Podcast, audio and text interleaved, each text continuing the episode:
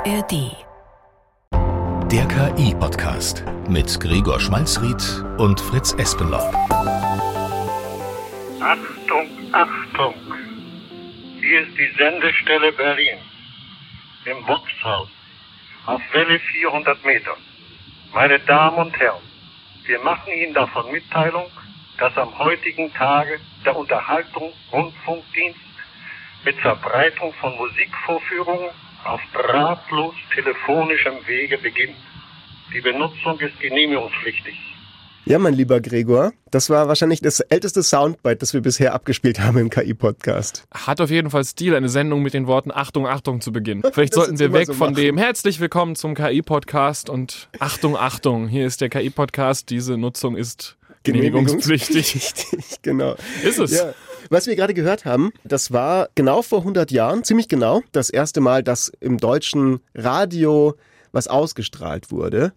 Man muss dazu sagen, das ist nicht komplett das Original. Das Original, das gibt's nicht mehr. Das ist das, was nochmal dann irgendwie kurze Zeit später nochmal aus historischen Dokumentationsgründen nach eingesprochen wurde. Ah. Aber theoretisch könnte man natürlich jetzt das einfach vermutlich bald schon mit einem Prompt sich KI mhm. generieren lassen und hätte dann auch entsprechend sozusagen originalhistorische nachaufbereitete Dokumente. Original mit ein paar fetten Anführungszeichen außenrum. Darum geht's heute bei uns. Ja, herzlich willkommen zur neuen Folge vom KI-Podcast. Wir sprechen heute über nicht in erster Linie die Vergangenheit, sondern über das, was sozusagen in den nächsten 100 Jahren des Rundfunks passieren könnte. Natürlich nicht nur im Radio, sondern im Fernsehen, im Kino und einfach insgesamt in allen digitalen Medien, die wir so konsumieren. Ich bin Gregor Schmalzried. Und ich bin Fritz Espenlaub und ich freue mich sehr, Gregor, auf die heutige Folge, weil das ja ein Thema ist, wo zum einen natürlich wir beide direkt davon betroffen sind. Wir machen Medien, aber wir konsumieren auch gerne Medien und wir haben uns vorgenommen, für die heutige Folge so ein bisschen die Perspektive von nicht nur Medienmachern einzunehmen, sondern auch Medienkonsumenten und wie eigentlich bei allen Sachen, die wir im KI-Podcast besprechen, ist das eben immer nicht nur reine Zukunftsmusik, sondern wir sind ja schon mittendrin in einer Veränderung. Und ich habe da jetzt ein kleines Video dabei. Man muss es zum Glück nicht sehen, weil wir alle haben es eh schon 100 Mal gesehen. Fritz, was siehst du? Ich krieg direkt schon wieder PTSD, dass Silvester vor der Tür steht, gefühlt. Stimmt, es ist gar nicht mehr so lang hin. Und ähm, dieses Jahr ist das erste Jahr, wo man, wenn man möchte, Dinner for One in einer etwas anderen Version anschauen kann. Und ich spiele jetzt einfach mal einen kurzen Ausschnitt davon vor. Ich denke, wir haben Weißwein zum Fisch. Weißwein zum Fisch.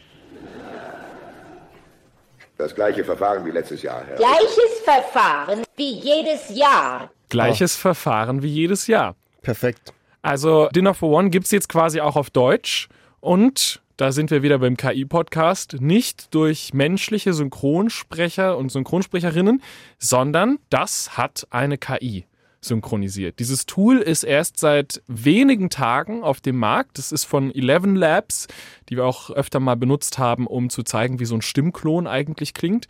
Und was man da machen kann, ist, man kann ein Video hochladen. In dem Fall muss man das gar nicht haben. Man kann einfach den YouTube-Link angeben und sagen, gib mir mal davon die deutsche Variante. Und dann wartet man kurz und bekommt eine übersetzte Version raus. Also Erst wird quasi der Text transkribiert, dann werden die Stimmen so ein bisschen geklont, dann wird das Ganze übersetzt und dann wird es wieder zurück auf das Video gespielt und äh, man hat in ein paar Minuten ein Video, was fast aussieht wie eine professionelle Synchronisation. Also nicht nur fast, oder? Also es klang jetzt wirklich die Stimme genau, wie man ja. sie kennt, Miss Sophie, die Tonlage und perfekt übersetzt, zumindest jetzt in dem Ausschnitt, den du gezeigt hast. Ich habe jetzt natürlich auch, um einen besseren Effekt zu haben, äh, nicht die Version genommen, wo sie Prozess gesagt. Selbes Prozess wie letztes Jahr oder so. Also es passieren auch mal Fehler und es passieren auch mal dramatische Fehler und die Stimmen kommen auch durcheinander und auf einmal kommt eine dritte Stimme, weil die Software irgendwie denkt, da wäre jetzt noch eine dritte Person mit im Raum.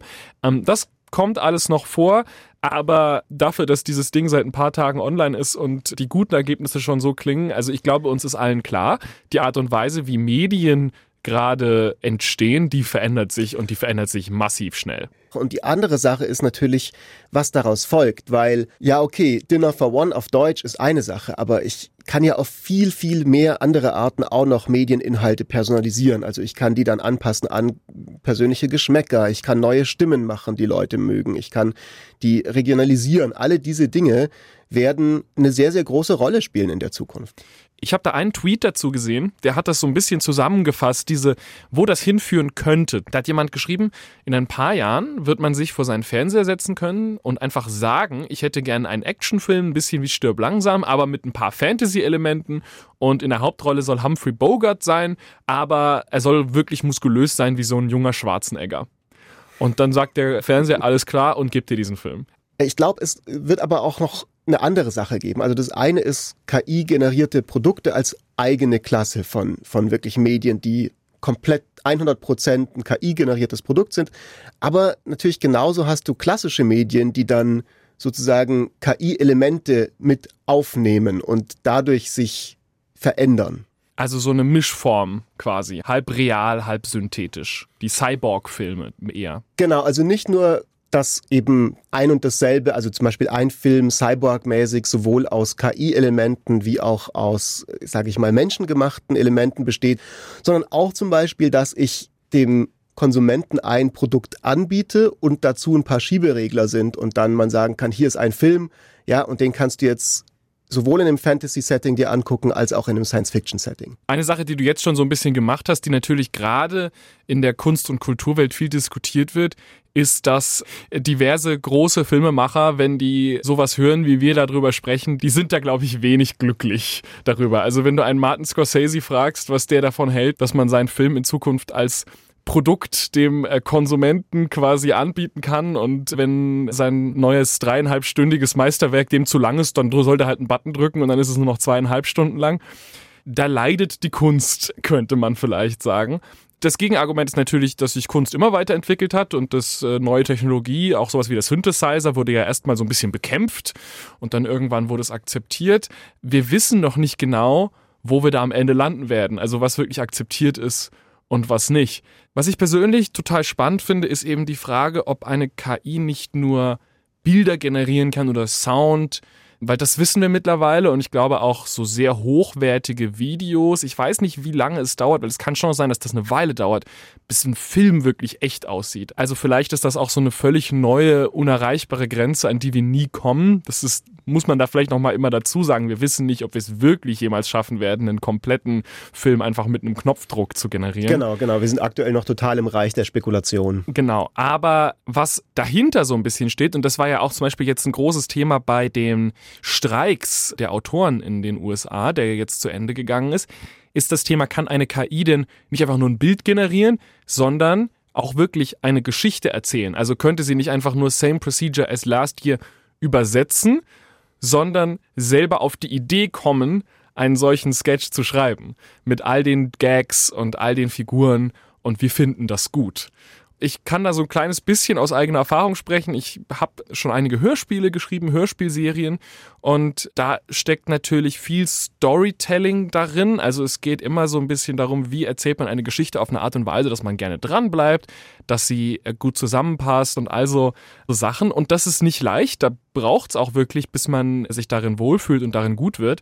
Aber es folgt halt auch Regeln. Also viele gute Geschichten folgen bestimmten Regeln. Die sind oft sehr komplex und lassen sich nicht einfach so auf einem Blatt Papier irgendwie zusammenfassen. Aber solange es irgendwelche Regeln dieser Art gibt und Dinge, bei denen wir als Menschen einfach merken, das ist was, wo ich gern zuhöre, das ist was, wo ich gern dranbleibe, ich weiß nicht, ob es ein Naturgesetz gibt, was heißt, dass eine KI sowas nicht auch lernen kann. Ich meine, was ja jetzt aktuell auch schon relativ, glaube ich, normal und, und gängig geworden ist, ist, sich in so einem kreativen Schaffensprozess auch inspirieren zu lassen von einem KI-Companion, mit dem man das so ein bisschen gemeinsam schreibt. Also das ist ja auch problemlos schon möglich mit den aktuellen Large Language Models, die es gibt. Wie groß der Schritt dann ist zu tatsächlich ein komplettes Schaffenswerk zu machen, der ist vielleicht kleiner als man denkt, weil am Ende braucht man natürlich trotzdem am Anfang wahrscheinlich noch den menschlichen Prompt oder man hat wirklich einen Button, der sagt, mach mir random irgendwas. Ich glaube, die meisten Leute wollen einfach, dass es funktioniert. Die wollen, dass der Fernseher angeht und dann läuft da was. Und da ist zumindest eine interessante Frage, wenn man sich zum Beispiel jetzt mal so wir gehen jetzt mal weg von Filmen und TV-Serien und so und überlegen Nachrichten. Ich habe erst vor kurzem mit jemandem gesprochen, der meinte, er versteht gar nicht, warum wir eigentlich alle immer noch die gleichen Nachrichten gucken. Also es gibt so viele Daten und es gibt so viele Informationen, die man theoretisch über uns haben könnte. Warum bekommen wir nicht unsere eigene persönliche Tagesschau nur mit den Themen, die uns interessieren, vielleicht auch in der Länge, die uns interessiert und für die Leute, die gerne gesiezt werden, die werden gesiezt und die Leute, die gerne geduzt werden, die werden geduzt. Das könnte ja theoretisch auch so die Zukunft der personalisierten, KI-unterstützten Medien sein. Oder was meinst du, Fritz? Ja, ich finde, auf der einen Seite haben wir das ja schon ein bisschen. Und wir können eine ganze Menge Personalisierung bewirken bei unserem Medienkonsum, indem ich halt mein beliebtestes, präferiertes Outlet suche, das halt meinen politischen Überzeugungen irgendwie auch am nächsten steht, das eine entsprechende Nachrichtenauswahl trifft, die irgendwie sehr auf mich zugeschnitten ist. Und es ist total die Frage, ob das überhaupt so gut und so erstrebenswert ist, tatsächlich jetzt die Geschichten auszuwählen, basierend auf irgendwas, wo irgendein Algorithmus sagt, so das interessiert jetzt den Fritz und kriegt überhaupt nicht was anderes mit, was vielleicht viel wichtiger wäre da bin ich schon ein bisschen vorsichtig, was das angeht. Ja, da bricht ja auch die Realität so ein bisschen auseinander dann in so einem Moment. Ja, also es kann eine Menge schiefgehen bei dieser Idee. Man personalisiert die Rezeption von dem, was in der Welt passiert. Irgendwo herrscht ein bewaffneter Konflikt und bei mir kommt die eine Seite viel besser weg als bei dir und wir werden nie wieder mhm. auf denselben Nenner kommen, wenn wir am nächsten Tag darüber reden, weil wir die Realität vollkommen unterschiedlich wahrnehmen. Natürlich das Tragische, dass das ja eh schon so ein Stück weit passiert. Halt auf Social Media zum Beispiel, in Social Media Feeds. Die Tagesschau, nenne ich jetzt einfach mal als Beispiel, die ist für alle gleich. Und das ist sicherlich auch so ein bisschen das Gute daran, dass wir eben nicht einfach alle ein komplett durchpersonalisiertes Angebot bekommen, sondern auch was, was wirklich alle Menschen in Deutschland ansprechen soll. Ich glaube aber, dass es schon so ein bisschen Sinn macht und wo es auch durchaus schon benutzt wird und auch viel spannende Entwicklungen und Experimente gerade passieren, ist im Bereich von eben sowas wie einer Ansprechhaltung. Also du hast vorhin gemeint, duzen und siezen, aber es gibt eben auch zum Beispiel KI-Startups wie Some AI, die haben wir auch schon mal besprochen bei uns im Podcast, die eben relativ schwierige Nachrichtentexte, die nicht immer gut verstehbar sind, mit einer KI in leichte Sprache per Knopfdruck übersetzen lassen können. Dasselbe kannst du natürlich auch machen, wenn du sagst, gerade was jetzt so regionale Berichterstattung angeht, da ist auch einiges, was beim Bayerischen Rundfunk bei uns im Haus gerade entwickelt wird und experimentiert wird.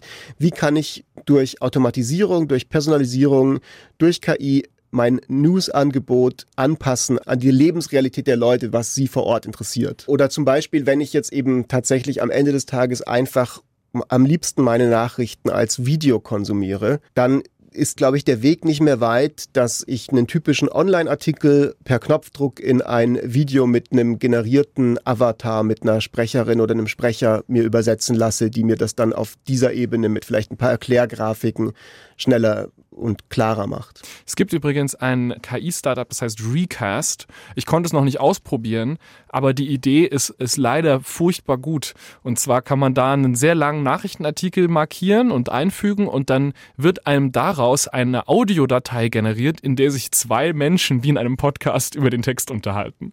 Also dann muss man den nicht mehr lesen, sondern man bekommt ihn sozusagen in Podcast-Form erzählt. Das ist so die klarste Bedrohung für unseren Job bisher, die ich gesehen habe. Ich habe mich aber noch nicht getraut, reinzuhören. Ja, irgendwie.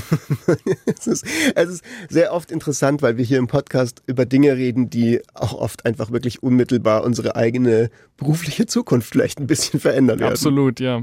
Und was da noch wichtig ist, so diese Frage von Vorlieben und habe ich meine Nachrichten lieber so oder lieber so, das passiert ja genauso bei der Frage, ob man überhaupt KI da drin will. Ich glaube, es wird Menschen geben, die gibt es ja jetzt schon, die nicht so wirklich warm werden mit diesem ganzen KI-Kram. Die sagen, nein, also sorry, da bin ich altmodisch. Ich möchte gerne, dass Menschen mit mir sprechen. Ich will menschliche Schauspielerinnen, ich will menschliche Synchronsprecher und ich will auch menschliche Nachrichtenmoderatoren und ein von einem Menschen zusammengestelltes Nachrichtenprogramm das wird es auf jeden Fall geben. Und ich glaube aber auch, dass es auf der Gegenseite Leute gibt, die sagen, ja, gib mir alles personalisiert. Ich wandere ins Metaverse und äh, lass mir mit Virtual Reality die Welt so zusammenbauen, wie sie mir gefällt und sonst keinem anderen Menschen. Aber wahrscheinlich sind die meisten Leute irgendwo in der Mitte. Also die meisten Leute werden sagen, okay, so ein bisschen KI, wenn es im richtigen Moment klar gemacht wird, dass es auch KI ist, finde ich eigentlich okay, aber in anderen Bereichen ist es mir vielleicht auch einfach komplett wurscht, ob der Inhalt von der KI kommt oder nicht. Ja, das ist ein ganz wichtiger Punkt, weil wir hier ja gerade auch ein bisschen parallel über Medien im Sinne von Nachrichten, im Sinne von Journalismus reden und Medienerzeugnisse im fiktionalen Bereich. Und da vielleicht nicht immer dieselben Regeln und Gesetzmäßigkeiten gelten, weil gerade was eben Nachrichten angeht, da will ich ja als jemand, der die hört, eine Zuverlässigkeit haben und mhm. ich will wissen, dass da am Ende dann doch eine menschliche Redaktion vielleicht dahinter steht, die dafür bürgt, dass das, was ich da höre, auch tatsächlich stimmt und der ich im Zweifelsfall vielleicht eine E-Mail schreiben kann Übrigens schreibt uns gerne an podcast.br.de und wo dann was zurückkommt. Und diese Funktion für die Richtigkeit der Angaben zu bürgen, ich glaube, die werden bis auf weiteres immer noch wir Menschen behalten müssen. Die lässt sich nicht auslagern an eine KI. Ist ein bisschen wie beim autonomen Fahren. Selbst wenn die Technologie so gut wäre, ist immer noch die Frage, ja, und wer steht dafür gerade, wenn es mal schief geht? Vermutlich gilt so ein bisschen dasselbe wie bei jeder neuen Technologie, dass jede Generation die halt einfach anders wahrnehmen wird und mhm. dass vielleicht Leute in der Zukunft, die jetzt noch jung sind oder gerade erst aufwachsen in einer Welt, in der KI mehr und mehr normal wird, ganz andere Nachfrage und ganz andere Erwartungen haben werden als wir oder unsere Eltern. Wir haben mit Christina Elmer im Vorfeld gesprochen von der heutigen Folge, die ist Professorin für digitalen Journalismus an der TU Dortmund. Und die haben wir gefragt, ob es eben ihrer Meinung, ihrer Einschätzung nach auch eine Art von KI-Generation geben könnte beim Medienkonsum. Das vermute ich ehrlich gesagt auch, dass KI-Natives nicht nur kein Problem mit KI-generierten Inhalten haben werden, sondern dass sie sie vielleicht sogar in einigen Fällen bevorzugen. Gut vorstellen kann ich mir das zum Beispiel bei synthetischen Stimmen oder Inhalten, die über generative KI spezifisch für KI-Natives und ihre persönliche Situation zugeschnitten sind.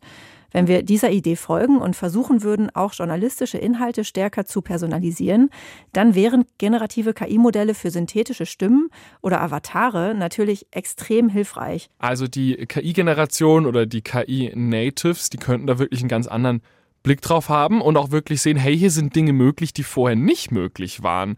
Eine andere Person, mit der wir darüber gesprochen haben, ist Raphael Bidlingmeier. Er ist Teil dieser jungen Generation. Jetzt fühlen wir uns mal sehr alt ja, hier im oh Studio. Oh er studiert audiovisuelle Medien an der Hochschule der Medien in Stuttgart. Und wir haben ihn gefragt, äh, ob er eher mit äh, Skepsis oder mit Hoffnung auf das blickt, was künstliche Intelligenz gerade alles möglich macht.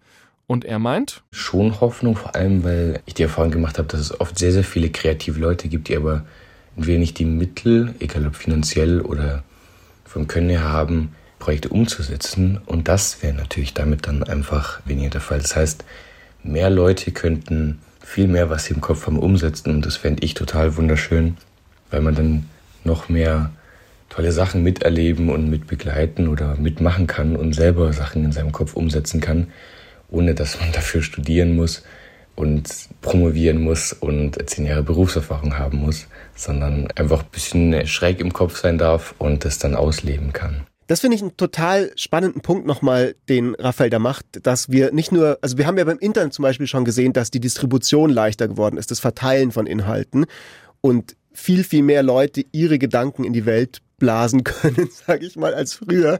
Und jetzt kommen wir in eine Welt rein, wo auch das crossmediale Erstellen, also sowohl Video, Audio, alles Mögliche, sich auch demokratisiert, sage ich mal, oder verbreitert was natürlich nochmal eine ganze Menge Auswirkungen haben wird, die wir vielleicht jetzt überhaupt noch gar nicht überblicken können. Und das ist vielleicht noch so das größte Fragezeichen für mich, weil wir haben jetzt so viel darüber gesprochen, über ja, ich kann man, ich kann dann genau dieses Angebot bekommen, was nur für mich ist. Und wir haben auch Beispiele, glaube ich, gehört, wo das total viel Sinn machen kann, wenn mein Ort 1000 Einwohner hat und niemand wird die News da so zusammentragen, dass ich quasi wirklich das Gefühl habe, ich habe ein persönliches Angebot speziell für meinen Ort dann könnte KI da natürlich helfen. Aber dass wir alle auf einmal personalisierte Filme gucken und personalisierte Musik hören und personalisierte Podcasts hören und so, Ich glaube da ehrlich gesagt immer noch nicht dran, weil Leute hören ja Popmusik, weil sie populär ist. Man hört Popmusik, weil man dabei sein möchte, weil man ein Erlebnis teilen möchte mit anderen Leuten. Und in dem Moment, in dem ich auf einmal nur noch Sachen gucke und höre, die für mich speziell gemacht sind, kann ich ja nicht mit anderen Leuten drüber reden. Ich kann nicht mit zu Barbenheimer ins Kino gehen und mich mit anderen Leuten lustig anziehen. Mir fehlt all das, was Medien interessant und spannend macht.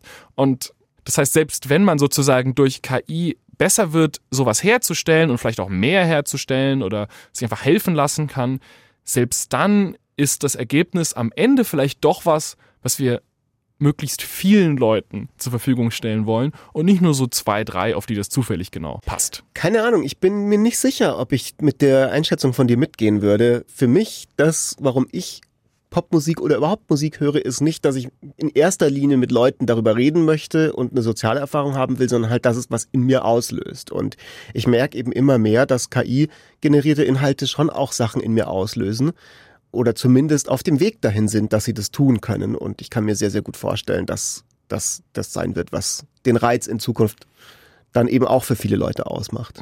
Okay, wir checken in zehn Jahren nochmal, wo wir dann sind. Dann treffen wir uns wieder zur zehn Jahre Jubiläumsfolge von Folge 13 vom KI-Podcast. Wir kommen damit zu unserer Schlussrubrik. Und ich stelle dir die Frage, was hast du mit KI gemacht, Fritz? Ich habe was mit KI gemacht diese Woche, was sehr gut zu unserer Folge passt, nämlich ein Bereich der Medien, über die wir heute gar nicht geredet haben, sind Computerspiele. Wir werden da irgendwann noch mal eine eigene Folge dazu machen, aber ich habe In-World Origins ausprobiert. Das ist ein ähm, relativ... Ich habe noch nie davon gehört. Pass du hast auf, es hier in die Show Notes reingeschrieben. Ich weiß wirklich nicht, was das sein soll. Es ist ein total faszinierendes Spiel.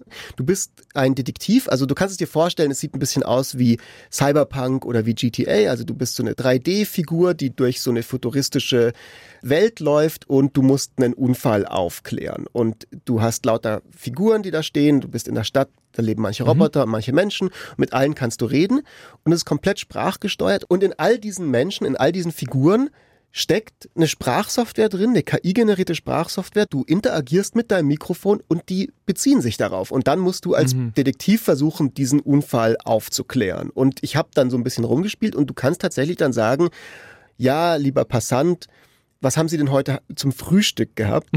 ich wollte halt gucken, wie reagiert er, wenn ich was total Unzusammenhängendes sage. Und dann hat er gesagt so, ja, also ich habe heute halt irgendwie, keine Ahnung, ein Müsli gegessen, aber ich sehe gar nicht, was das jetzt mit dem Fall zu tun hat, mit diesem Unfall hier. Also warum fragen Sie mich das überhaupt? Und das ist erstaunlich. Das ist ja der Wahnsinn. Ist sehr, sehr gut. Es hat so ein, zwei Momente, wo man dann merkt, die Dinger kommen so ein bisschen an ihre Grenzen, aber das Spannende ist vor allem, dass sie eben auch sehr stark, also dahinter steckt so eine Firma, die vor allem Emotionalität in diesen Figuren auch darstellen will. Und ich habe dann auch so einen Roboter befragt, der eben dann immer so einen Gesichtsausdruck hatte, wie es ihm gerade geht. Mhm der war am Anfang irgendwie sehr nervös und hatte ganz viele Sorgen und dann habe ich ihm so gesagt, so nein, ich bin doch dein Freund, ich will dir nur helfen. Und dann ist der sozusagen irgendwie, hat er sich beruhigt und ist netter geworden. Und dann ist mein Mitbewohner an meinem Zimmer vorbeigelaufen mhm. und ich habe halt Moin gerufen Und dann hat der das gehört in dem Mikrofon, ne, weil ja Spracheingabe, und hat gesagt so, Moin, was meinst du mit Moin? Was soll das bedeuten? Oh mein Gott, ist dieses ganze Leben nur eine Illusion? Und dann ist quasi der ganze emotionale Progress, den ich bei dieser Figur hatte, wieder verloren gegangen dadurch. Also wenn jemand im äh, Nebenzimmer das spielt, kann man das sehr gut manipulieren, indem man reinläuft und einfach sagt, ich weiß, dass sie es waren, der den Mord begangen hat und, und dann schaut, was passiert. Man kann, man kann genau dieselben Pranks machen, die man halt auch machen kann bei Leuten, die eine Alexa haben. Mhm. Oh, das klingt wahnsinnig spannend. Werde ich mir auf jeden Fall auch anschauen. Okay, Gregor, was hast du gemacht diese Woche? Gar nichts. Noch nichts. Denn meine, was ich diese Woche mit KI gemacht habe, Sache, die kommt erst noch. Und zwar, wir haben ja immer am Ende von unserer Folge unsere kleine Verabschiedung, wo wir sagen, ja, hier, danke fürs Zuhören, gebt uns fünf Sterne, empfehlt uns euren Freunden und so weiter. Aber wir haben ja jetzt die Möglichkeit, dank dem neuen äh, Eleven Labs Dubbing Feature, uns zu übersetzen automatisch. Und ich dachte, wir probieren das jetzt einfach mal. Ich dachte, ich, ich lasse dich jetzt mal die Verabschiedung machen, wie wir die immer machen.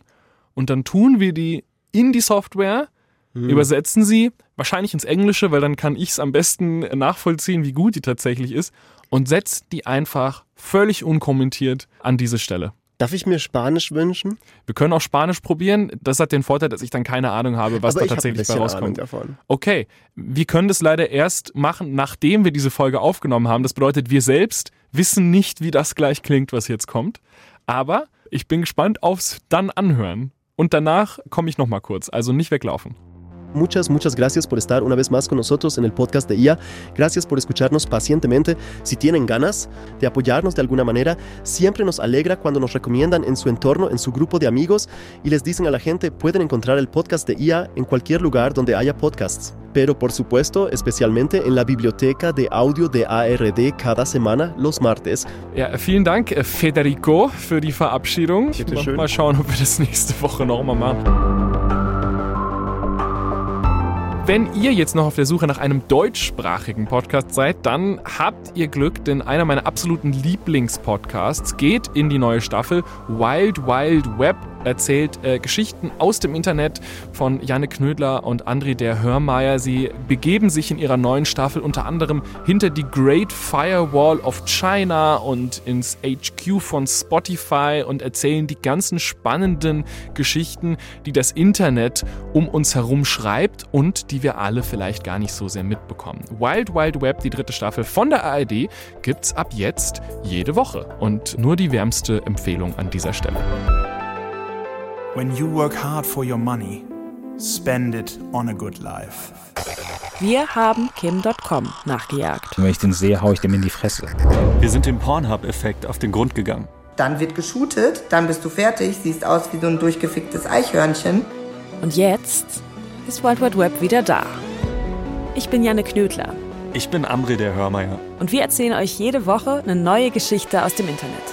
Alright, so here we are.